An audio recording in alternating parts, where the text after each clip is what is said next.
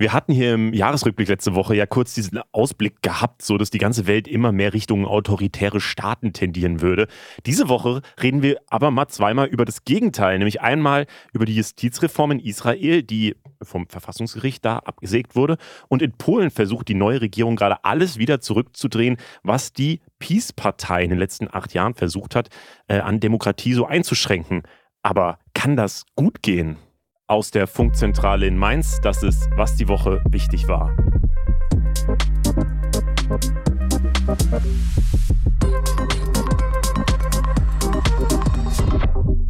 Hi, ich bin Leo Braun. Und ich bin Berit Ström.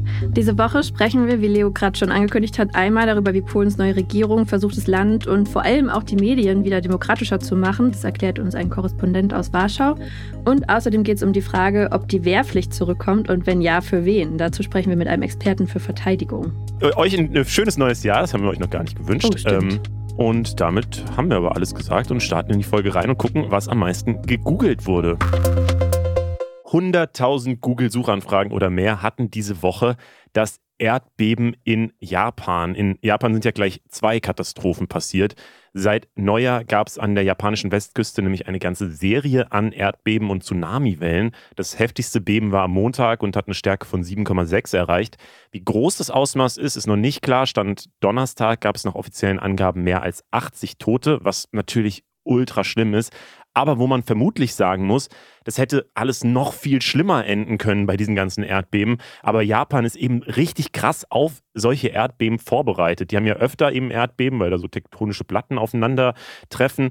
Und die Häuser und Brücken und alles, das ist wirklich krass erdbebensicher gebaut. Ich habe da Videos gesehen, wo wirklich der ganze Boden bebt und die Häuser und sogar die Strommasten und so, die beben einfach mit. So, das sieht richtig krass aus, finde ich. Ähm, aber natürlich, äh, ganz ohne Schäden gibt es solche Katastrophen dann wohl doch nicht. Einige Häuser und Straßen wurden eben zerstört, Boote sind gekentert, Züge saßen fest und Wasser und Strom sind ausgefallen. Laut Katastrophenschutz wurden 62.000 Menschen zur Evakuierung aufgefordert und es wurde vor weiteren Beben jetzt auch noch gewarnt. Ja, und dann gab es noch eine zweite schlechte Nachricht, die auch sogar ein bisschen im Zusammenhang damit steht. Und zwar sind auch am Montag zwei Flugzeuge zusammengestoßen auf dem Flughafen von Tokio. Das war einmal ein Airbus, also ein großes Flugzeug, und dann noch ein kleines Flugzeug von der japanischen Küstenwache. Die sind da kollidiert. Der Airbus ist gerade gelandet und das kleine Flugzeug stand auf dem Rollfeld und das war wiederum beladen mit Hilfsgütern für die Opfer von den Erdbeben. Das wollte eigentlich dahin starten. In der kleineren Maschine sind fünf Menschen gestorben. Aus dem Airbus konnten aber alle PassagierInnen in Sicherheit gebracht werden. Wie es dazu kommen konnte, ist noch unklar. Das wird aber jetzt von der japanischen Regierung untersucht. Viel gegoogelt wurde auch die Darts-WM. Das Finale war ja am Mittwochabend und das hat Luke Humphreys gegen Luke Littler 7 zu 4 gewonnen und ist damit der neue Dart-Weltmeister. Das ist ja mittlerweile so eine schöne Tradition Anfang des Jahres, dass da eben dieses Finale ausgetragen wird. Ähm, Luke Humphreys ist 28 Jahre alt und äh, Brite. Er galt schon vorher als Top-Favorit, also das war nicht so krass überraschend. Was aber überraschend war und worüber viel mehr Leute geredet haben, glaube ich, war eben dieser Zweitplatzierte. Das ist Luke Littler, auch ein Brite. Und der ist halt erst 16 Jahre alt und ich glaube, der hat wirklich selbst eingefleischteste Dart-Fans komplett überrascht und viele kannten den halt vorher gar nicht. Er gilt jetzt als absolutes Wunderkind und hat eben in diesem Turnier reihenweise richtig starke Gegner ähm, besiegt, bis er dann eben im Finale von Luke Humphreys jetzt besiegt wurde. Und ich habe irgendwo gelesen, ähm, wenn der Druck steigt, dann werden andere Leute nervös. Luke Littler wird einfach noch besser. und das finde ich irgendwie richtig stark. Und finde ich auch ein schönes Motto für 2024. Okay. Wir werden einfach noch besser. Hustle Culture. Und dann wurde noch Dinner for One gegoogelt, natürlich, einfach weil Silvester und das wurde jetzt dieses Jahr 60 Jahre alt und ist äh, übrigens auch im Guinness-Buch der Rekorde, nämlich weil es 2003 die TV-Sendung mit den meisten Wiederholungen auf verschiedenen Sendern war. Insgesamt 19 Stück haben das an einem Silvesterabend ausgestrahlt. Das wollte ich hier nochmal ganz kurz dazu sagen, weil es wirklich so absurd ist. Aber was ich jetzt dazu noch gelesen hatte und was ich euch noch mitgeben wollte, ist, dass es bald eine Prequel-Serie dazu geben wird. Was? Und zwar ist es die Geschichte von Admiral von Schneider, Sir Toby, Mr. Pomeroy und Mr. Winterbottom, die im Jahr 1921 alle um die Hand von der damals 38-jährigen Miss Sophie anhalten. Und ich bin schon sehr gespannt darauf. Willst du das gucken? Das klingt ganz furchtbar. Ja, doch, auf jeden Fall. Ich will ja wissen, Nein. was da los war. Das waren die Themen von Google. Damit kommen wir mal auf die Themen, die sonst noch wichtig waren. Das politische Jahr ist natürlich mit diversen Neujahrsansprachen gestartet. Die sind ja meistens komplett uninteressant, glaube ich. Also auch in Deutschland hat Scholz zum Beispiel meiner Meinung nach nichts besonders Spannendes oder Neues erzählt. Er sagt, die Welt sei unruhiger und rauer geworden. Er beklagt den Verschleiß der Infrastruktur, verweist aber auch auf Erfolge. Also alles hat man, glaube ich, schon mal gehört. Deutschland sei den Herausforderungen dieser Zeit aber gewachsen, sagt er. Wir in Deutschland kommen da durch, ist das Zitat. Aber ähm, ja, spannender als diese Rede von Scholz waren zwei andere Reden, auf die wir ganz kurz gucken wollen. Genau, einmal die von der dänischen Königin Margarete II., die hat nämlich in ihrer Neujahrsansprache angekündigt, dass sie abdanken will nach 52 Jahren. Sie ist auch schon 83 Jahre alt und der neue König soll dann ihr Sohn, der Kronprinz Frederik werden. Der wird dann Frederik X. Und dann gab es noch die Neujahrsansprache von Chinas Staatschef Xi Jinping, die wahrscheinlich die ähm, aussagekräftigste von allen war. Und zwar ging es in seiner Rede nämlich auch um Taiwan. Dazu hat er gesagt, dass die Wiedervereinigung von China und Taiwan Zitat, historisch unvermeidbar sei. Das wird als ziemlich hart bewertet, weil in seiner Rede von vor einem Jahr hat er das noch viel, viel milder formuliert. Da hat er nur gesagt, die Menschen auf beiden Seiten der Taiwanstraße sind Teil der gleichen Familie. Ja, es gibt ja immer die Angst, dass, äh, dass China irgendwann Taiwan angreift, genau. so wie Russland eben Ukraine und äh, das, den Anspruch eben erhebt, dass die chinesische Regierung eben auch über Taiwan herrschen soll. Wichtiger als irgendwelche Reden ist aber natürlich, was ändert sich eigentlich wirklich in der Welt und vor allem, was ändert sich in Deutschland im Jahr 2024? Wir haben gedacht, wir machen mal eine ganz kleine Übersicht, was sich zum Jahresanfang eigentlich schon so geändert hat und was dieses Jahr noch kommt. Wir schauen jetzt erstmal auf die wichtigsten Punkte, die sich zu 2024 schon geändert haben und vor allem, also das sind noch viel, viel mehr, das ist jetzt nur eine kleine Auswahl, aber wir haben mal die genommen, die äh, euch vor allem betreffen könnten. An einigen Stellen gibt es etwas mehr Geld, also zum Beispiel beim Mindestlohn, yeah. der steigt von 12 Euro auf 12,41 Euro pro Stunde. Das sind aber umgerechnet eigentlich nur 3,4 Prozent und damit deutlich unter der, der Inflation, die 2023 ja bei knapp 6 Prozent lag. Also wer Mindestlohn verdient, kann sich im Endeffekt trotzdem immer noch weniger leisten, trotz dieser Erhöhung. Und daran hängt natürlich auch noch was anderes, und zwar die Verdienstgrenze für Minijobs, die steigt dadurch dann von 520 auf 538 Euro monatlich. Und außerdem auch die Mindestvergütung für Azubis, die steigt auf 649 Euro monatlich im ersten Ausbildungsjahr. Genau, was ein bisschen stärker nach oben geht, äh, sind die Regelsätze für das Bürgergeld. Da geht es um rund 12 Prozent hoch. Da gab es äh, auch schon vor Silvester ein bisschen Diskussion drum, weil manche, vor allem konservative Politikerinnen, sagen, das sei zu viel und jetzt könnten ja vielleicht alle ihre Jobs hinschmeißen, weil es sich nicht mehr lohnt zu arbeiten. Tatsächlich gibt es da aber eine genaue Berechnung, die eben dieses Bürgergeld, diesen, diesen Mindestsatz eben festlegt. Und da wird dann eben genau geschaut, wie hoch die Lebenshaltungskosten sind und so. Da fließt so alles Mögliche rein.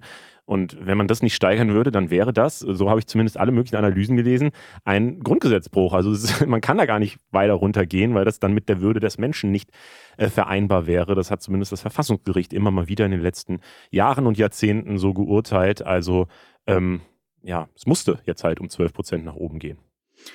Und neben der Inflation werden auch andere Sachen nochmal extra teurer, nämlich einmal der CO2-Preis, der steigt pro Tonne von 30 auf 45 Euro an. Das wird man dann vor allem beim Diesel und auch bei den Benzinpreisen spüren. Und es gibt so eine Durchschnittsberechnung, die kann sich dann natürlich auch immer noch mal ein bisschen unterscheiden, aber so durchschnittlich ungefähr 4,5 Cent pro Liter teurer könnte das werden. Und außerdem in der Gastronomie steigt die Mehrwertsteuer wieder von 7 auf 19 Prozent an. Das wird man wahrscheinlich auch spüren. Mhm. Und die EU will äh, die großen Pornoseiten stärker in die Pflicht nehmen, um mal vom Geld wegzukommen. Das heißt, große Plattformen wie Pornhub oder X-Videos äh, sollen unter anderem das Alter ihrer NutzerInnen überprüfen müssen. Wie genau die das machen sollen, das ist noch gar nicht so klar. So wie es aussieht, wir haben das mal nachgeguckt, ähm, soll das ab April passieren müssen. Ähm, ja, wird, wird spannend, ob man dann irgendwie so dieses Postident-Verfahren anwenden muss, wenn man erstmal sich mit so einem Ausweis registrieren muss oder so. Äh, mal gucken. Und dann noch das E-Rezept. Das ist seit dem 1. Januar für alle Ärztinnen verpflichtend. Das heißt, man bekommt jetzt keinen rosa Zettel mehr, den man dann in der Apotheke vorzeigen muss. Und stattdessen gibt es drei andere Möglichkeiten. Entweder kann dieses E-Rezept dann an die Apotheke einfach gesendet werden, direkt. Das wäre ja eigentlich wirklich ganz praktisch, weil dann müsste man auch nicht zweimal hin, wenn man noch was bestellen muss. Zweite Möglichkeit ist, dass es über die elektronische Gesundheitskarte in der Apotheke einfach abgerufen wird. Oder es soll dann doch noch als Papierausdruck aus der Arztpraxis dann in der Apotheke vorgelegt werden können. Hm, ich war gestern äh, wegen der Impfung tatsächlich beim Arzt und äh, die Leute am Empfang, die haben mit diesem E-Rezept auf jeden Fall ziemlich gestruggelt, muss man sagen. Ich bin mal wirklich gespannt, ob das eine gute Lösung ist und alle noch Fan davon werden oder nicht. Und eine letzte kleine Sache noch, die aber vielleicht auch ein bisschen eklig ist. Ähm, ab 2024 ist es verpflichtend, dass es auf Milchgetränke in Plastikflaschen Pfand gibt. Also auch so Kaffee, Kakao, Buttermilch, Ayran und sowas. Das ist eklig. Naja, der Pfandautomat, ich glaube, der wird richtig doll stinken, wenn man den nicht alle halbe Stunde leert, im Sommer ah. zumindest. True, da habe ich überhaupt nicht drüber nachgedacht. Aber ja. Hm. Und wir gucken noch mal ganz kurz, was 2024 sonst noch so wichtig wird. Ähm, politisch sind das äh, ein paar Wahlen, die anstehen, nämlich äh, einmal die EU-Parlamentswahlen. Anfang Juni wird äh, eben ein neues EU-Parlament gewählt. Dieses Jahr ist es zum ersten Mal für alle Wahlberechtigten schon ab 16 Jahren möglich. Außerdem gibt es im September äh, alle möglichen Landtagswahlen in ostdeutschen Bundesländern, nämlich in Sachsen, Thüringen und Brandenburg. Das ist dieses Jahr besonders spannend, weil in den Bundesländern die AfD aktuell sehr erfolgreich ist und äh, sogar ja auf Platz 1 in den Wahlumfragen eben gerade liegt. Und das wäre ja zumindest ein ziemlich krasses Signal, ähm, wenn die eben äh, die Wahl gewinnen würden. Deswegen äh, gucken da gerade ganz viele schon sehr gespannt drauf, auch wenn es erst im September ist. Und äh, worüber wir wahrscheinlich auch noch ganz viel reden werden in diesem Podcast, sind die US-Wahlen. Die finden im November statt. Davor kommen, und das äh, ist jetzt schon in den nächsten Monaten, eben die Vorwahlen, wo entschieden wird, wer als Präsidentschaftskandidat für die Republikaner in den Ring steigen wird. Und äh, genau, dann kommen im November die Präsidentschafts- und Kongresswahlen. Ja, wir werden hier natürlich über alle Wahlen berichten, wenn es dann soweit ist. Wütende Landwirtinnen haben am Donnerstag Robert Habeck daran gehindert, eine Fähre zu verlassen. Er wollte nämlich eigentlich aus seinem Urlaub auf der Hallig-Roge zurück aufs Festland fahren, aber in Schlüttsiegel in Schleswig-Holstein haben laut Polizei über 100 Personen auf ihn gewartet und den Anleger blockiert. Sie hätten auch versucht, die Fähre daran zu hindern, wieder wegzufahren. Habeck ist nämlich dann wieder zurück auf die Hallig und musste die Reise dann in der Nacht nochmal antreten. Laut einer Sprecherin wäre Habeck eigentlich auch dazu bereit gewesen, zumindest mit ein paar von den Demonstrierenden zu sprechen, aber das Angebot sei wohl nicht angenommen worden. Ja, und die Landwirtinnen sind ja schon seit Wochen unzufrieden mit den Sparplänen von der Ampelkoalition und haben auch schon im Dezember heftig dagegen protestiert, dass äh, die Subventionen für die Landwirtschaft abgebaut werden sollen. Darüber haben wir ja auch hier im Podcast mehrmals gesprochen. Am Donnerstag kam dann auch eigentlich die Nachricht, dass die Bundesregierung ihre Sparmaßnahmen in der Landwirtschaft teilweise wieder zurücknehmen will, weil eben so viel protestiert wurde. Genauer gesagt, die Kfz-Steuerbefreiung für die Landwirtschaft soll doch nicht abgeschafft werden und auch die Steuerbegünstigung beim Agrardiesel soll zumindest nicht sofort, sondern über einen gestreckten Zeitraum abgeschafft werden. Aber den Bauernverbänden reicht das wohl nicht. Mhm. Ich finde die ganze Meldung so äh, interessant.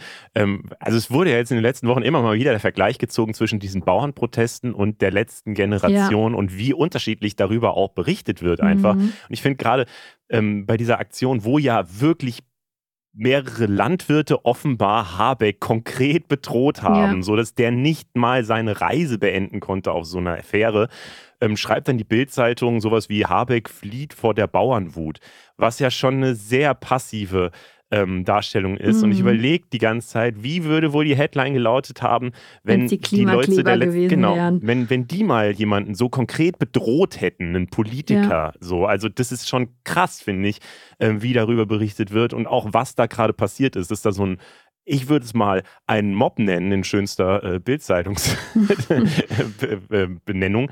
Aber äh, wenn da eben solche Leute plötzlich anfangen, einzelne Politiker und Minister äh, zu bedrohen, so, das geht ja. halt gar nicht. So, das finde ich, hat auch einen krassen Aufschrei eigentlich verdient. Die Aktion wird tatsächlich auch von vielen Seiten kritisiert. Also die Bundesregierung, die FDP, die CDU, die Grünen äh, haben sich auf Twitter oder auf äh, Threads und wo auch immer haben sie sich dazu geäußert ähm, und sind sich auch soweit einig, dass es zu weit ging. Ich finde aber auch tatsächlich da mit relativ äh, ja, soften Formulierungen teilweise. Der riesengroße Aufschrei aus meiner Sicht ist jetzt noch nicht passiert. Ist aber ja auch erst zu dem Zeitpunkt, wo wir sprechen, erst gestern passiert. Es kann sein, dass da noch was kommt.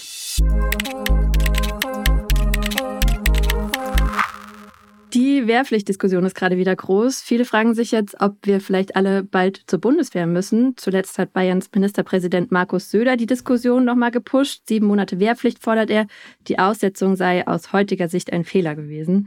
Und seit 2011 gibt es die Wehrpflicht in Deutschland ja eigentlich nicht mehr. Damals war die Situation aber auch ein bisschen anders als heute. Heute herrscht ja auch einfach mitten in Europa ein Krieg.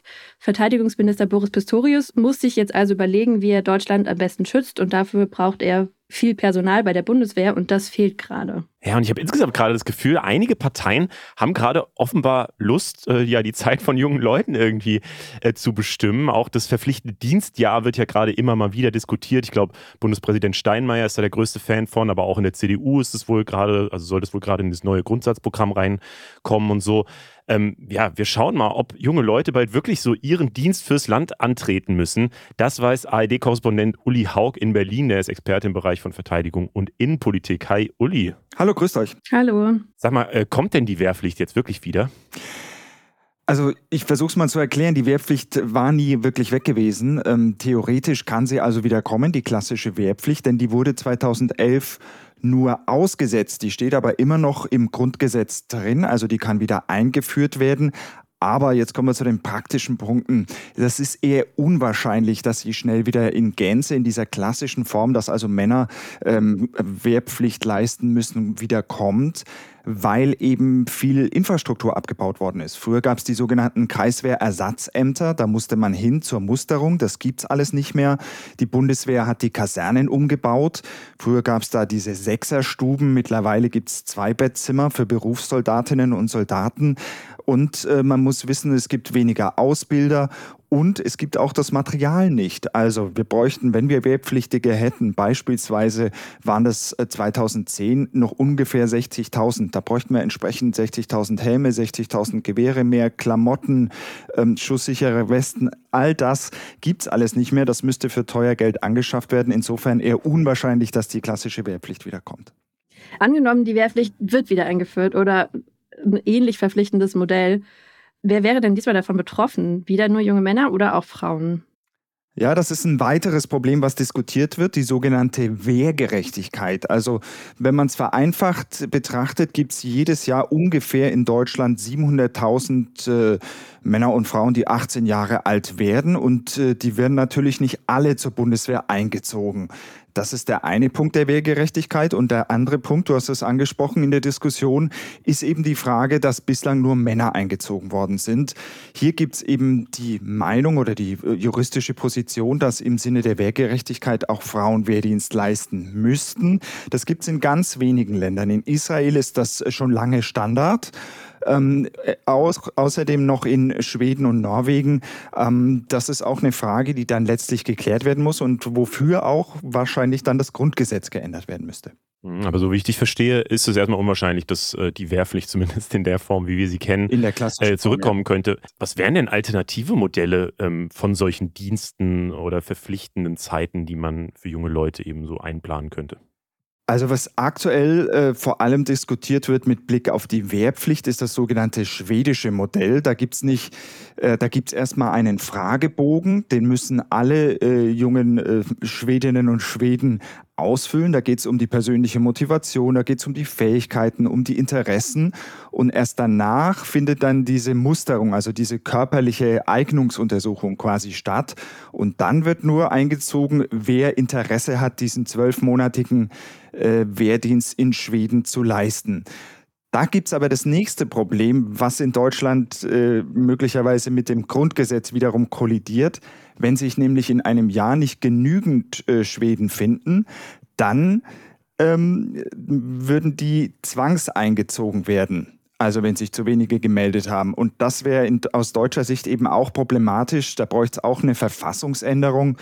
Was auch noch diskutiert wird, ist natürlich so etwas wie Ausbildungsanreize zu geben. Also beispielsweise, wenn jemand studieren will und er geht vorher zur Bundeswehr, dass er dann äh, Vorteile beim Numerus Clausus äh, bekommt oder dass er eben finanzielle Anreize bekommt, wenn er, wenn er eine Ausbildung machen will. Also das sind so Dinge, die diskutiert werden. Aber so richtig am Schluss, dass man das konkret hat, ist man noch nicht.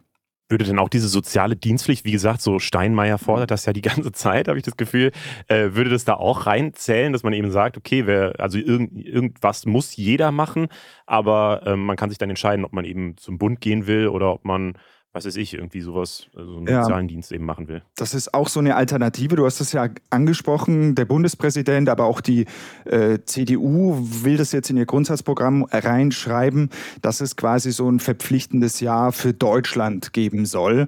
Ähm, da sagen aber vor allem auch Ökonomen, äh, dass man das Ganze ähm, auch mal in der Breite sich angucken muss, weil man dann eben, ich habe es ja erwähnt, rund 700.000 Menschen äh, hat, die diesen Dienst für Deutschland leisten würden, entweder bei der Bundeswehr oder eben in sozialen Einrichtungen beispielsweise.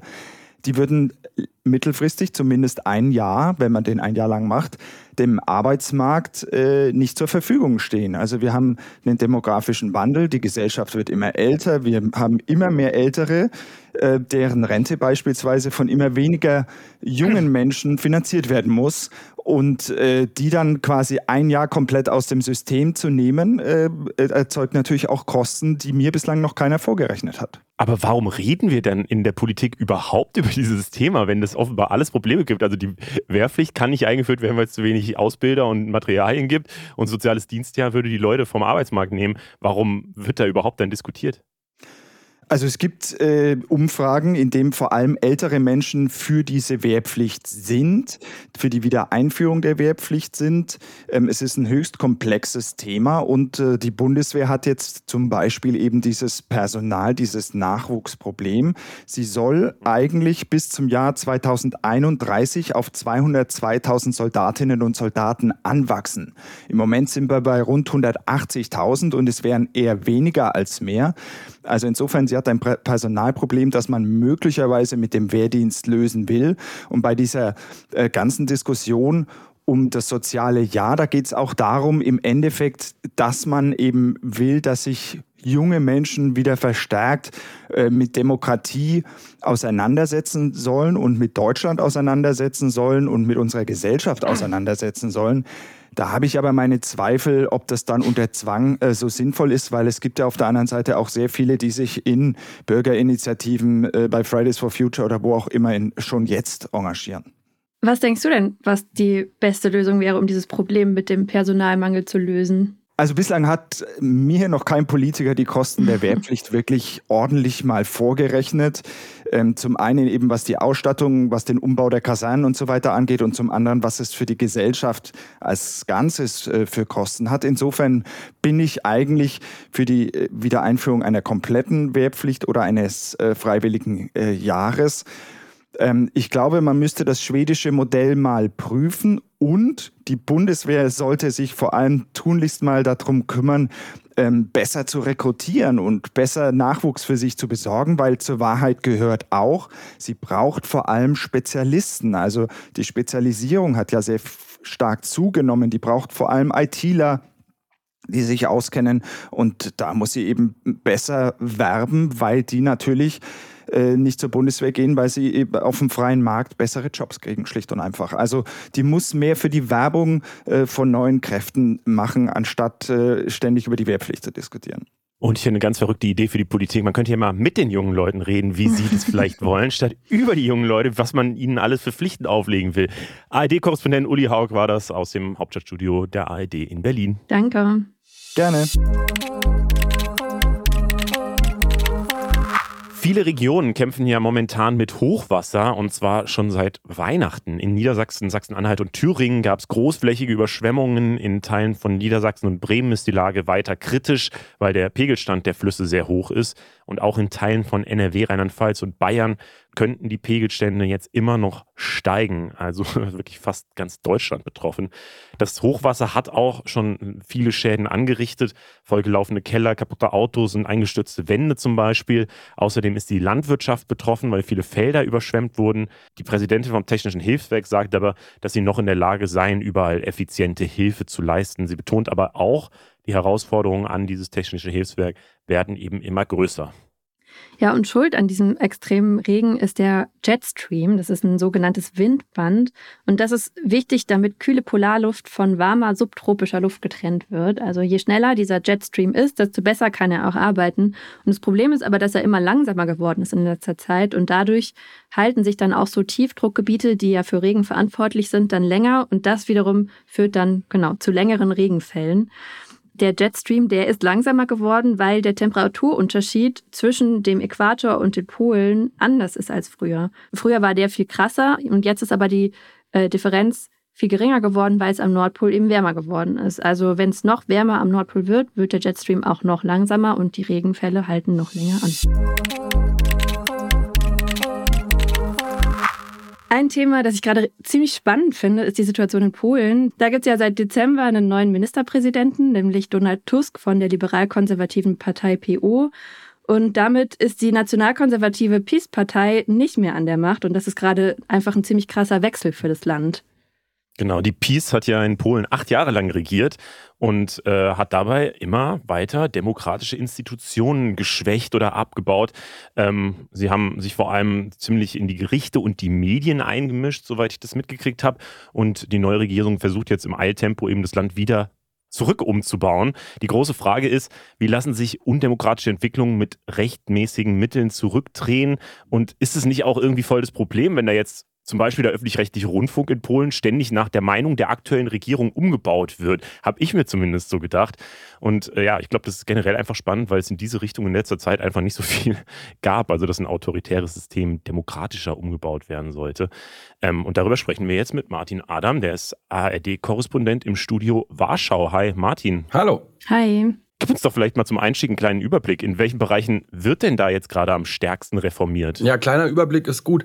Es ist tatsächlich, du hast es ja gesagt gerade, ähm, der große, sehr ambitionierte Versuch nach acht Jahren, in denen die Peace-Partei in Polen keinen Stein auf dem anderen gelassen hat. Also da ist bis in die kleinsten Alltagsbereiche hinein ist das Land umgebaut worden. Und der Versuch ist jetzt, das eben zu korrigieren, heißt es immer. Oder Donald Tusk hat die Wahl gewonnen mit dem einen zentralen Wahlversprechen, dass er gesagt hat, all das Böse, also ja, der Mann hat keine Scheu vor Pathos, all das Böse, was die Peace macht, das werden wir korrigieren und zwar alles ganz schnell und das wird alles super. Und ähm, dafür ist er gewählt worden, vor allem ist die Peace abgewählt worden, so muss man es eigentlich sagen. Das heißt, die gehen jetzt mit einem Riesenprogramm an den Start, mit wahnsinnig viel Zeitdruck und gehen in, ja, wirklich, mir fallen kaum Gesellschaftsbereiche ein, wo sie nicht vorhaben zu re-reformieren, beziehungsweise irgendwie eine neue Idee zu finden, weil man kann natürlich jetzt nicht einfach die Uhren zurückdrehen auf 2015. Also wir sehen das gerade in der Bildungspolitik, die Justizpolitik natürlich ganz stark. Es gibt diesen Dauerkonflikt mit der Europäischen Union, nachdem äh, die Peace eben ganz stark in die Unabhängigkeit der Gerichte eingegriffen hat und das aber in den Strukturen runtergehend, also nicht nur in die einzelne Gerichtsentscheidung, dass äh, Richter und Richterinnen sanktioniert wurden, wenn sie aus Sicht der Peace falsch geurteilt haben, sondern auch die Frage, wie werden eigentlich Richter und Richterinnen in diesen Job gebracht? Wer entscheidet eigentlich, wer an einem Gericht am Ende entscheidet? Und die Gremien dahinter, die das entscheiden, sind auch umbesetzt worden und so. Also es sind alles wahnsinnig komplexe Prozesse. Einer der wenigen Bereiche, der mir einfällt, wo es inhaltlich im größten Teil eine Kontinuität geben wird, ist die Rüstungs- und Verteidigungspolitik. Polen ähm, ist eben an der sozusagen an der Frontlinie. Man versteht sich als Frontstaat mit dem Krieg in der Ukraine. Und äh, das Thema Sicherheit ist hier ganz groß. Und da gibt es auch keinen Bruch zwischen der alten und der neuen Regierung. Aber auch da wird aufgeräumt werden, oder das ist zumindest die Ankündigung, weil diese riesigen Rüstungsausgaben, äh, die da vorgenommen wurden, völlig intransparent waren. Kein Mensch weiß, wo das, wo das Geld herkommt und kein Mensch weiß, wie es eigentlich um den Staatshaushalt aussieht gerade.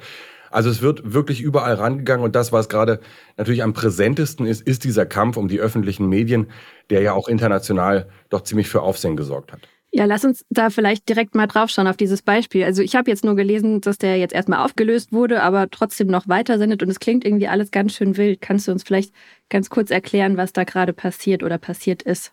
Es ist wild. Wild ist ein sehr, sehr gutes Wort dafür. Also nur um ein Gefühl für das Wilde zu geben. Als die erste neue Nachrichtensendung das, im Hauptfernsehsender TVP1, das ist sozusagen das polnische Pendant zur Tagesschau, als die erste neue polnische Tagesschau in Anführungsstrichen lief, ähm, war das wie so eine Art Geheimaktion. Also das fand nicht in den richtigen Redaktionsräumen statt. Es gab drei verschiedene Fernsehstudios außerhalb der eigentlichen, des eigentlichen Sendergebäudes, die angemietet wurden. Und die Menschen, mit denen wir gesprochen haben, die an der Sendung beteiligt waren als Autoren, Autorinnen, die wussten selbst nicht, in welchem Fernsehstudio wo in der Stadt Warschau eigentlich der Moderator sitzt, weil die tatsächlich mit Sabotage gerechnet haben. Ob sie damit rechnen mussten, ob das realistisch war, das weiß am Ende niemand. Aber es war wirklich so eine wilde Übernahme und das hat, naja, es hat von außen schon so ein bisschen so einen Putschcharakter gehabt. Und jetzt, ich versuche es nicht zu detailliert zu machen, aber so ein bisschen ins Detail müssen wir kurz reingehen. Als die Peace 2015 gewählt wurde, hat sie sehr schnell die Strukturen im öffentlichen, ähm, im öffentlichen Rundfunk verändert. Öffentlicher Rundfunk ist die Fernsehsenderfamilie, ist natürlich mehrere Sender TVP, ähm, die Radiosender Familie Polskie Radio und die staatliche Nachrichtenagentur PAP.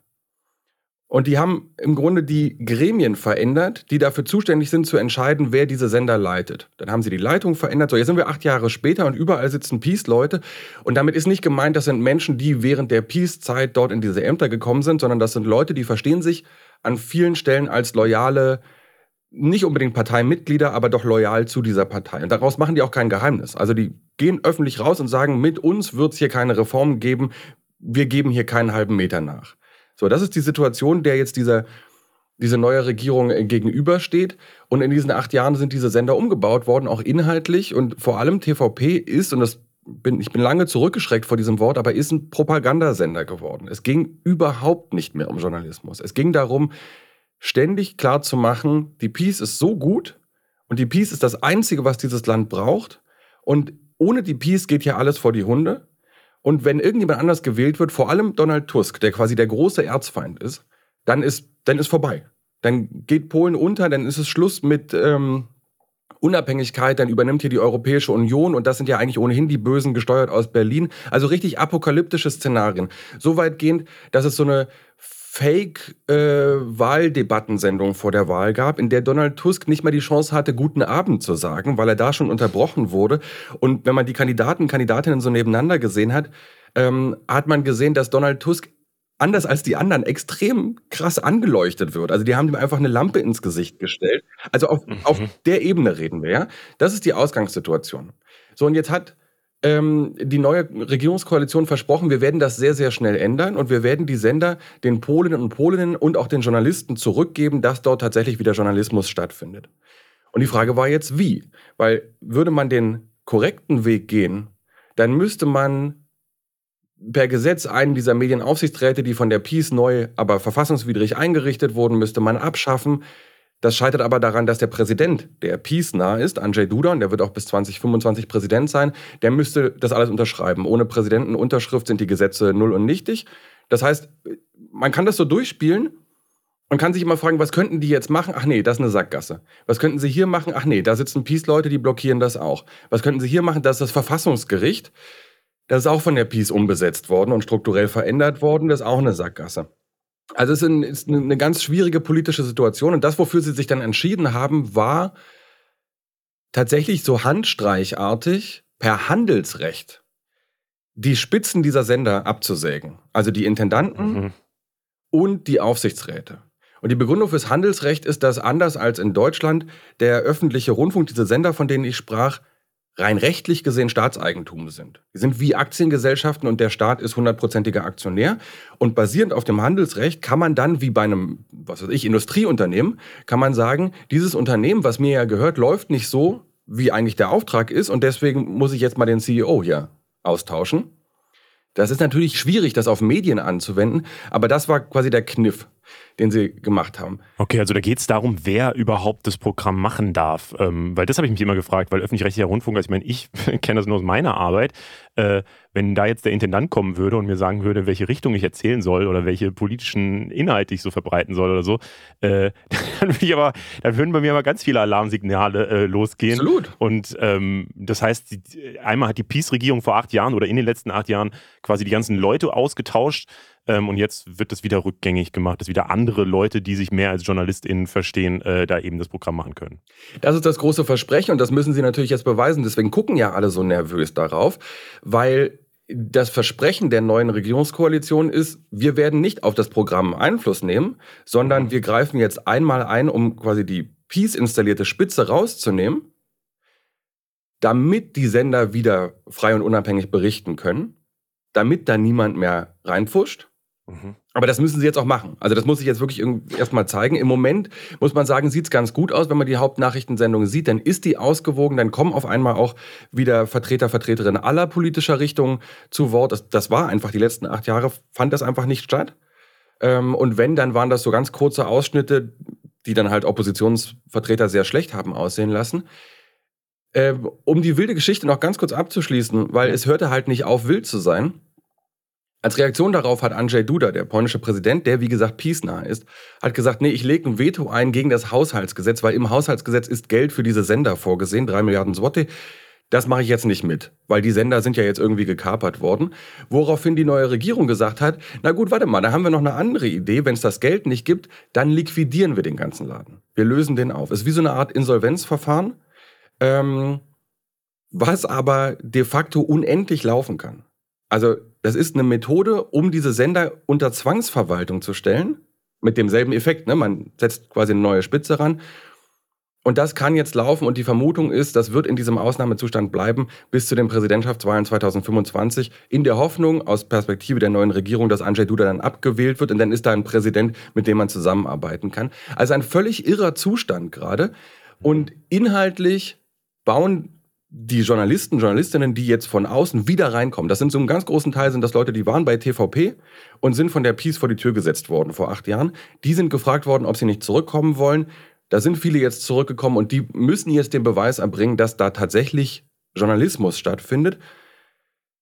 Mit der schwierigen Ausnahme, äh, Ausgangssituation, dass eben von allen Seiten quasi riesiges Misstrauen ist. Also die Peace-Wählerinnen und Wähler gehen davon aus, ihr macht dasselbe, was die Peace gemacht hat, nur andersrum. Ihr verarscht uns jetzt.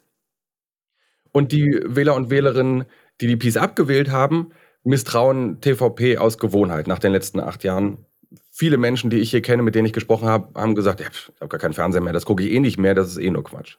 Mhm. Wie kommt denn das bei den Leuten an? Weil ich frage mich halt so, wenn ich mir die Tagesschau angucken würde und die würde jetzt acht Jahre lang plötzlich Propaganda äh, verbreiten und dann fängt sie plötzlich wieder an mit normalem Journalismus. Also da würde ich mich doch auch als Zuschauer irgendwie komisch vorkommen. Und wenn da das ganze Land gerade umgebaut wird, also wie kommt das Ganze denn bei den Polen an? Also vor allem stell dir vor, du schaust die Tagesschau, siehst, wie die acht Jahre lang in eine Richtung der regierenden Partei nicht nur abgleitet, sondern davon übernommen wird. Und dann gibt es so eine so eine Übernahmesituation, wo eine Sendung ausfällt, wo nochmal jemand kurz drauf geht und sagt, wir machen jetzt eine Sonderausgabe, weil wir nicht wissen, wie lange. Und mitten im Satz machst du Werbung. Und das Programm ist quasi abgeschaltet. Es gibt einen anderen Fernsehsender, TVP Info, einen Nachrichtensender, da ist wirklich einfach zwei Tage oder drei Tage, glaube ich, das Programm weg gewesen. Stecker raus. Und dann kommen die wieder und sagen, hallo, wir sind die Neuen. Das habt ihr ja mitbekommen, da gab es Wahlen. Wir machen jetzt wieder richtigen Journalismus. Also das ist ist ein ganz merkwürdiges Bauchgefühl dabei. Und das kommt bei den Menschen sehr unterschiedlich an, tatsächlich je nachdem, wen man fragt. Polen ist ein sehr in sich heterogenes Land und das ist von der Peace schon auch nochmal ganz doll verstärkt worden. Das Teile und Herrsche. Das hat ganz gut funktioniert, dass es einfach viele Themenbereiche gibt, wo Menschen in Polen nicht mehr gut miteinander reden können. Wo sie zum Teil auch gerade über die Medien de facto in unterschiedlichen Realitäten unterwegs sind und, und unterschiedliche Ängste auch haben, je nachdem, welche, welche Version der Welt sie quasi wahrgenommen haben. Und auf Seiten der Peace-Anhängerinnen und Anhänger ist natürlich Angst da. Also das ist wirklich, da ist die Rede eben von, wir gleiten hier in die Diktatur ab und das ist alles so schlimm wie noch nie. Die Peace wirbt jetzt dafür, am 11. Januar äh, zu einer großen Demo zu kommen und ähm, sie nennen es die Demonstration der oder der Protest der freien Polen und machen sie sich für regierungskritische freie Medien äh, stark. Davon war halt in den letzten acht Jahren nicht so viel zu sehen, aber auf einmal ist das bei der Peace ein großes Thema. Und die Anhängerinnen und Anhänger der neuen Regierung sagen eben auch zum Teil, boah, das war aber jetzt irgendwie unsauber, das war alles ganz schön holter die Polter. Aber wir haben viele Stimmen gehört, viele Menschen hier gesprochen, die sagen, natürlich ist das nicht schön, aber aus dieser, aus dieser Sackgasse heraus, die ich am Anfang beschrieben habe, irgendwas muss man ja machen und dann lieber einmal mit einem Knall, weil alle wissen, es kann auch nicht sein, dass da mehrere Sender sind, die de facto über Steuern finanziert werden zum großen Teil, die weiterhin in der Hand einer jetzt der größten Oppositionspartei bleiben und permanent auf ja, Verschwörungsgeschichtenniveau gegen die bestehende Regierung äh, schießen das hat ja dann auch nichts mit Demokratie und mit Berichterstattung zu tun. Also es ist eine vertragte Situation. Nochmal ganz kurz zum Abschluss, weil der Grundkonflikt ja wahrscheinlich nicht nur in den Medien, sondern auch in den ganzen anderen Instanzen überall so ein bisschen der gleiche ist, dass es zwar jetzt eine liberalere Regierungskoalition gibt, aber die Peace halt trotzdem immer noch in verschiedenen Ebenen voll stark vertreten ist und eben dann auch ihr Veto zum Beispiel einlegen kann. Wie viel Umbau ist denn so unter diesen Umständen eigentlich überhaupt möglich? Ja, das ist die das ist die Glaskugelfrage. Ja, ich, also, ihr müsst euch vor Augen halten, dass hier in Polen seit acht Jahren im Grunde dieses Gefühl da ist, dass man ständig dachte, das machen die nicht. Das ist nicht möglich. Das ist einfach, das ist außerhalb des Rahmens, der in der Demokratie irgendwie auch mit Anstand zu verbinden wäre. Und ständig sind dann solche Dinge passiert, die vorher für ausgeschlossen gehalten wurden. Und das ist vielleicht auch der Lerneffekt, den man daraus ziehen kann. Die Peace war eine Partei, die einfach wollte. Die ist einfach durchmarschiert und es war denen egal, was die Leute von ihnen denken. Und es war ihnen egal, ob da Konflikt ist oder nicht. Die haben es einfach gemacht und haben es geschafft, damit tatsächlich die Demokratie grundsätzlich zu beschädigen. Und das ist ähnlich jetzt, nur halt ein bisschen andersrum, dass man sagt, naja, hm, wir wissen noch gar nicht genau, was ist denn da eigentlich möglich, was ist denn da eigentlich denkbar. Und dann ziehen sie halt solche Nummern wie dieses Handelsrecht aus dem Hut was, also ich natürlich ohnehin nicht als Beobachter von außen, aber sowas hatte kaum jemand auf dem Schirm, glaube ich. Weil sie versuchen müssen, Politik zu machen und ihr Wahlversprechen einzulesen, eben sehr schnell diese Korrekturen vorzunehmen, ohne dass der Präsident mitmacht. Sie müssen im Grunde am Präsidenten vorbei, weil der mit einer sehr hohen Wahrscheinlichkeit, der ist aber auch ein bisschen unberechenbar, aber mit einer sehr hohen Wahrscheinlichkeit sehr viel blockieren wird. Und dann ist so ein bisschen die Frage, wie weit kommst du mit Verordnungen, mit äh, so Beschlüssen im Parlament, die eigentlich eher so Willensbekundungen sind. Aber auf der Grundlage wird dann erstmal gehandelt, obwohl das eigentlich gar kein Gesetz ist. Und dann schiebt man ein Gesetz hinterher, aber hat schon mal Tatsachen geschaffen. Also es ist schwierig und es zeigt sich eben jetzt, dass es wirklich, wirklich anstrengend oder wirklich kompliziert ist, nach acht Jahren illiberalem Umbau einer Demokratie, das zu verändern und Politik weiterzumachen, ohne dass du selbst Recht brichst wenn schon gar nicht mehr klar ist, was ist denn eigentlich Recht? Ist Recht das, was damals galt? Ist Recht das, was zwischendrin passiert ist, aber in sich nicht rechtmäßig ist? Also es ist wie, wie Tanzen, aber auf einem sehr, sehr, sehr engen Platz. Ja, ich finde es richtig spannend, was da gerade in Polen passiert. Vielen Dank, Martin Adam. Er ist ARD-Korrespondent im Studio Warschau. Danke dir. Dankeschön. Gerne. Und wir gucken jetzt nochmal in die Ukraine. Da gab es nämlich seit dem 29. Dezember wieder härtere Angriffe von Russland. Laut dem ukrainischen Verteidigungsministerium greift Russland insgesamt generell wieder härter an. Dabei werden offenbar gezielt ZivilistInnen und zivile Infrastruktur angegriffen. Viele UkrainerInnen mussten zum Beispiel auch die Silvesternacht im Bunker oder auch in so U-Bahnhöfen verbringen, wenn sie in großen Städten wohnen. Es gab auch gleich mehrere Angriffe auf die Regionen Mykolajiw, Odessa und Dnipro. Und insgesamt sind allein in der Silvesternacht 90 Kampfdrohnen über der Ukraine geflogen. Das ist doppelt so viel wie letztes Jahr um diese Zeit. Genau, das Ding ist, dass die Situation ja schon auch ein bisschen eine andere ist. Ähm, auch wie man darüber berichtet. Es wird weniger darüber berichtet und auch der Support vom Westen scheint insgesamt ein bisschen zu schrumpfen. Das bestätigt eine Studie vom Kiel-Institut für Weltwirtschaft. Laut denen sind im Zeitraum von August bis September die zugesagten finanziellen Hilfen vom Westen um 90 Prozent im Vergleich zum Vorjahr gesunken.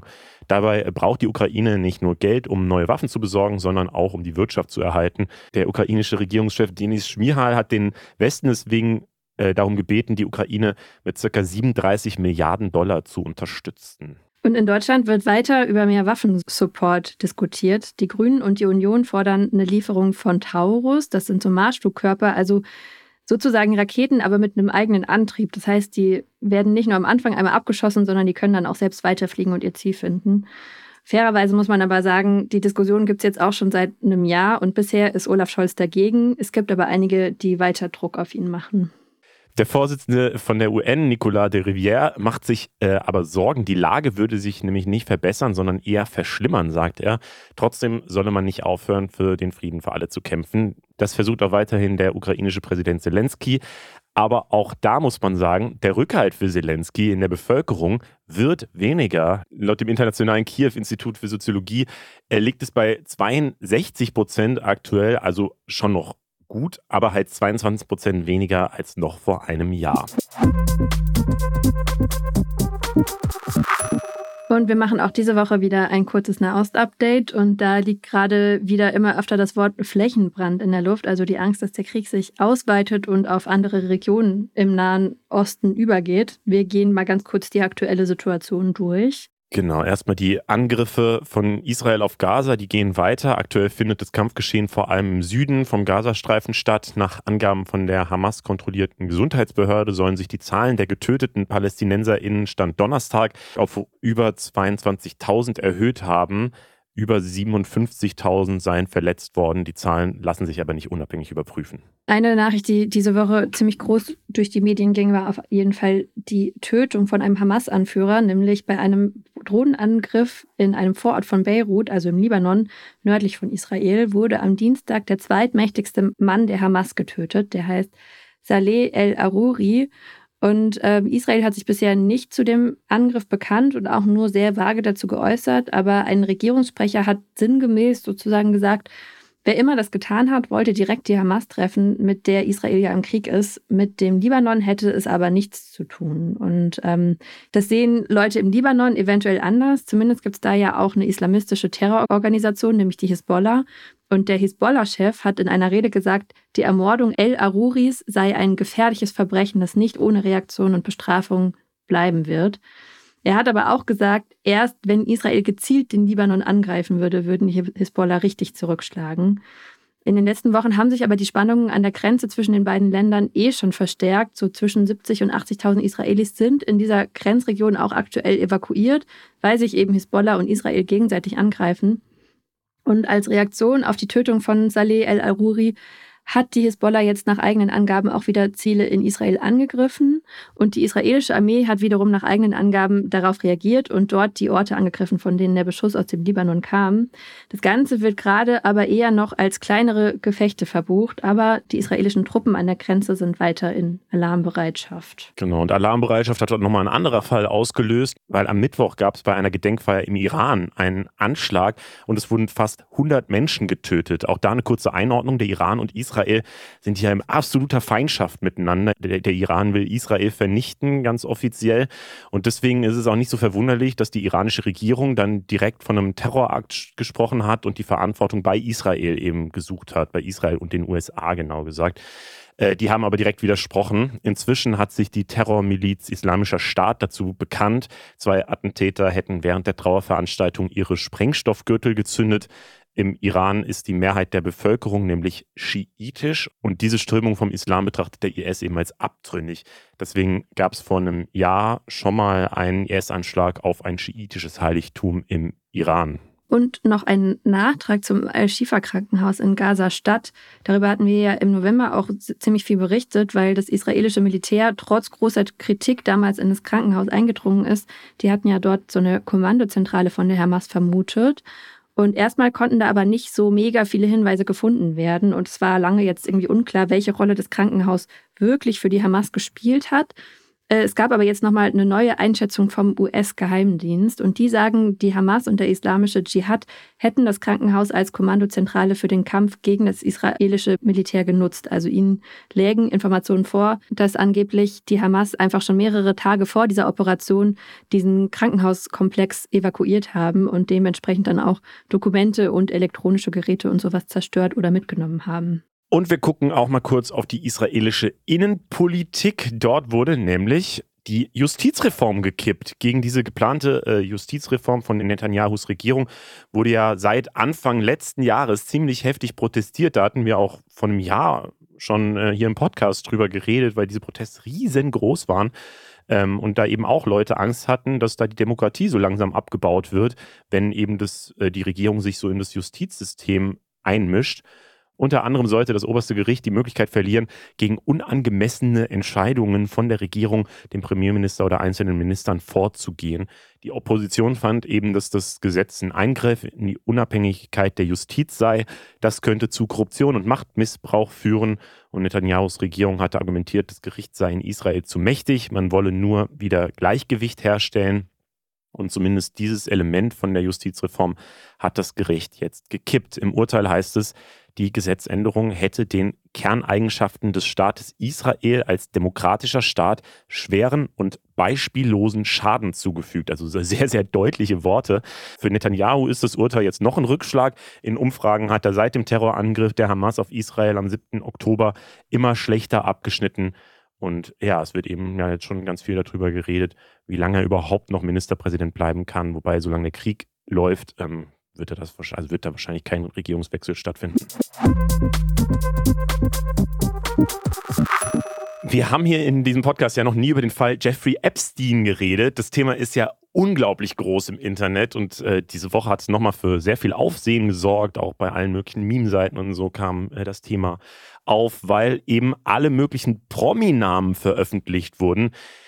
Ich versuche das Ganze jetzt mal so kurz und neutral wie möglich zusammenzufassen. Also, Jeffrey Epstein war ein Multimillionär, der sexuellen Missbrauch an zahlreichen Kindern, vor allem Mädchen, begangen haben soll und diese Kinder auch anderen mächtigen, reichen und prominenten Männern zugänglich gemacht haben soll. So heißt es höflich formuliert bei der Tagesschau. Im Internet liest man äh, weniger höflich eben vom Pädoring des Jeffrey Epstein, irgendwelchen pädophilen Sexpartys und auf seiner Privatinsel und so weiter.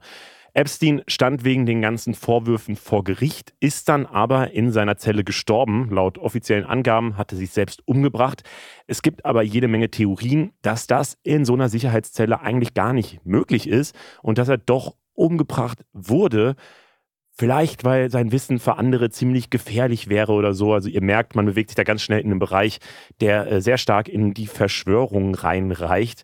Verschwörungstheorie. Ähm, wir können da leider wenig zu sagen, deswegen bleiben wir hier bei den Fakten. Und davon gibt es aber seit Donnerstag ein paar mehr. Es wurden nämlich Dokumente eines Zivilprozesses veröffentlicht, bei dem jede Menge Namen jetzt nicht mehr anonymisiert sind. Das sind so Namen wie Donald Trump, Leonardo DiCaprio, Michael Jackson, der gestorbene Physiker Stephen Hawking und so weiter. Wichtig ist, das sind Namen, die in den Prozess gefallen sind. Das heißt nicht, dass die Leute wirklich bei solchem pädophilen Missbrauch beteiligt waren. Das wird teilweise so ein bisschen falsch dargestellt, vor allem eben von irgendwelchen Memes oder so zu dem Thema, die ich gesehen habe. Trumps Name zum Beispiel fiel äh, bei einer Befragung einer Zeugin, die angab, zu Trump niemals sexuellen Kontakt gehabt zu haben. Also ist schon was ganz anderes. Ähm, aber da wird also auf jeden Fall viel vermischt. Aber bei Michael Jackson und Stephen Hawking zum Beispiel soll sich wohl aus diesen Dokumenten ableiten lassen, dass die mindestens einmal bei so einer Veranstaltung von Jeffrey Epstein beteiligt waren. Auch da wissen wir nicht, was das genau bedeutet, was für eine Art von Veranstaltung. Ähm, aber es ist auf jeden Fall trotzdem extrem brisant, deswegen wollten wir es hier thematisieren. Das war jetzt eine sehr kurze Kurzfassung. Wenn ihr euch dazu mehr wünscht, dann schreibt uns gerne oder lest euch das Internet durch, weil da gibt es wirklich sehr viel äh, Content zu diesem Thema. Okay, dann lese ich mir jetzt das Internet durch. Macht es mal. Und zum Abschluss machen wir eine kleine Runde Kurz-Kurz-News. News 1. Bibis Beauty Palace ist zurück. Äh, sie hat zum ersten Mal seit eineinhalb Jahren was auf Instagram gepostet und das Internet ist ausgerastet, hatte ich das Gefühl. Also Bibi Klaassen nennt sich jetzt nicht mehr Bibi, sie heißt jetzt Bianca Heinecke und erklärt in einem Post, der sehr schlecht lesbar ist, liebe Bianca, bitte mach das nächstes Mal besser. Sie erzählt auf jeden Fall von ihrem Verschwinden und sagt, dass sie aus persönlichen Gründen sich zurückgezogen habe. Zur Erinnerung, sie ist ja damals untergetaucht, wenn man so nennen will, als sich von ihrem Mann Julienko getrennt hat, mit dem sie jahrelang zusammen war und auch zusammen Content gemacht hat. Jetzt ist sie aber wieder da, auch wenn sie auf Social Media nicht mehr so präsent sein wolle wie früher und sich da nicht mehr so viel Druck machen wolle und so. Wie sie jetzt in Zukunft auftreten wird und welche Art von Content sie posten wird, werden wir sehen. Manche haben so ein bisschen Sorge, dass es so ein bisschen Life-Coach-mäßig werden mhm, wird, weil sie wohl auch. mit so einem Life-Coach-Menschen zusammen ist. Und das alles, ah, ja, es, es, es wird spannend. Sie schreibt auf jeden Fall, ich möchte Dinge mit euch teilen, die mich inspirieren und bewegen. Hoffentlich dann in besserer Auflösung, wirklich. Das hat mich ganz wahnsinnig gemacht, wie schlecht dieser Post war vom Look her. Vor allem wir werden manchmal kritisiert, wenn wir so, äh, weiß ich, äh, weiße Schrift auf blauem Hintergrund machen. Und da war ja wirklich einfach weiße Schrift auf so hellorangenem Hintergrund. Ja, und aber auch wirklich so verpixelt. Naja, egal. Kurz, kurz News 2 ist, dass der 13-jährige Willis Gibson es geschafft hat, was schon Millionen Menschen vorher eben über Jahrzehnte versucht haben, nämlich er hat gegen Tetris gewonnen. Eigentlich ist es überhaupt nicht möglich, weil das Spiel so aufgebaut ist, dass es immer weitergeht. Aber Blue Scooty, das ist sein Spielname, hat es geschafft. In Level 157 ist der Bildschirm eingefroren und das Spiel ist abgestürzt. Das zählt als Sieg, weil anders besiegen kann man dieses Spiel ja nicht. Ähm, das sagen auch die Entwickler des Spiels. Die haben Gibson auch schon beglückwünscht. Und News 3, äh, Mickey Mouse wird zum Horrorfilm. Das ist eigentlich meine Lieblingsmeldung der Woche. Das Urheberrecht von Mickey Mouse, die sind ja abgelaufen, weil äh, der allererste Auftritt seit dem Jahreswechsel jetzt 95 Jahre her ist. Und das ist eben aktuell so die magische Grenze fürs Copyright. Und die allererste Version von Mickey Mouse ist jetzt eben nicht mehr urheberrechtlich geschützt. Und dann hat es nur sehr kurz gedauert, bis ein Trailer für einen Mickey Mouse Horrorfilm erschienen ist, den ich mir angeschaut habe und der wirklich unglaublich trashig aussieht. Also ich habe das Gefühl, die haben den so in einer Woche zusammengedreht, diesen Film, aber ich weiß es nicht. Ist es aber so Comic? Nee, nee, nee, das ist so wie so ein Teenie-Horrorfilm, so ein ganz schlechter. Menschen? Ja, ja, aber, aber bestimmt keine professionellen Schauspieler. so, ähm, allerdings muss man auch sagen, ähm, dieses Urheberrecht, ähm, das ist nur für die Version von Mickey Mouse von damals abgelaufen. Da sah Mickey noch ein bisschen anders aus. Ähm, es war natürlich schwarz-weiß, die Maus sah ein bisschen mehr wie eine Ratte aus, ehrlich gesagt, hatte auch noch nicht diese roten Shorts und die weißen Handschuhe an und so weiter. Ähm, und man muss auch sagen, die Markenrechte liegen weiterhin bei Disney. Ähm, es ist nur das Urheberrecht, was da ausgelaufen ist. Und das heißt, die können immer noch dafür sorgen, dass niemand die Marken verwechselt und so weiter. Deswegen könnte das jetzt alles noch ein bisschen juristisch hin und her gehen. Aber ich finde es irgendwie funny, weil es gab doch von Winnie Pooh letztens auch, also vor ein paar Jahren auch, äh, als da die Urheberrechte ausgelaufen sind, auch so ein Horrorfilm. Und ich finde es so lustig, dass man die großen Marken, die es so gibt, immer als erstes zu einem Horrorfilm macht, wenn die Urheberrechte auslaufen. Ja, aber ich glaube einfach, weil so Kuscheltiere, die zum Leben erwachen oder generell so Tiere, finde ich, lädt auch einfach ein für so einen Horrorgedanken, oder? Also mich gruselt es auf jeden Fall jetzt schon. Ich habe gar keine Lust, mir das anzugucken. Ich war einmal als Kind im Disneyland Paris mit meinen Eltern, meinem Bruder. Ähm, und ich hatte so Angst vor diesen Figuren. Ich bin immer, ich habe mich immer versteckt und so. Und äh, ja, das wird mir immer noch auf jeder Familienfeier und das, und das aufs Brot geschmiert, weil es ultra peinlich war, glaube ich, im Nachhinein. Aber ich habe mich wirklich so krass versteckt vor jedem einzelnen dieser Tiere und ich hatte so Panik vor denen. Naja, also ich kann, ich kann relaten, dass das ein Horrorfilm ist. Das war's mit den Themen für diese Woche. Schreibt uns gerne, wie ihr die Folge findet. Danke an alle, die zugehört haben. Mein Name ist Leo. Ich bin Berit. Wir sind Funk. Funk ist ein Angebot von ARD und ZDF und wir haben als Infotier diese Woche schön zum Jahresanfang die Glückstiere, nämlich die Schweine. Ciao. Tschüss. Die Funk Podcast Empfehlung. Bei diesem Sport guckt selbst König Fußball dumm aus der Wäsche. Weil Biathlon, Das lässt sich halt auch nicht mehr los. Wir bringen euch das Phänomen aus Skilanglauf und Schießen näher. tiefe Einblicke in die Weltcuprennen oder verrückte Statistiken. Hier plaudern die größten Stars der Szene aus dem Nähkästchen. Ich habe das jetzt nie so formuliert, dass es schon fix ist. Mein Name ist Ron. Und ich bin Hendrik vom Biathlon-Podcast Extrarunde. Bei uns wünscht sich sogar die zweifache Gesamtweltcup-Siegerin Dorothea Viera noch was. Ich möchte nur ein Prozent von Johannes haben. Nur ein Prozent. Also, die Extrarunde ist nicht nur für Biathlon-Fans. Hört doch einfach mal rein. America, are you ready? Biathlon is coming to New York. Und wir in eure Ohren. Unbelievable.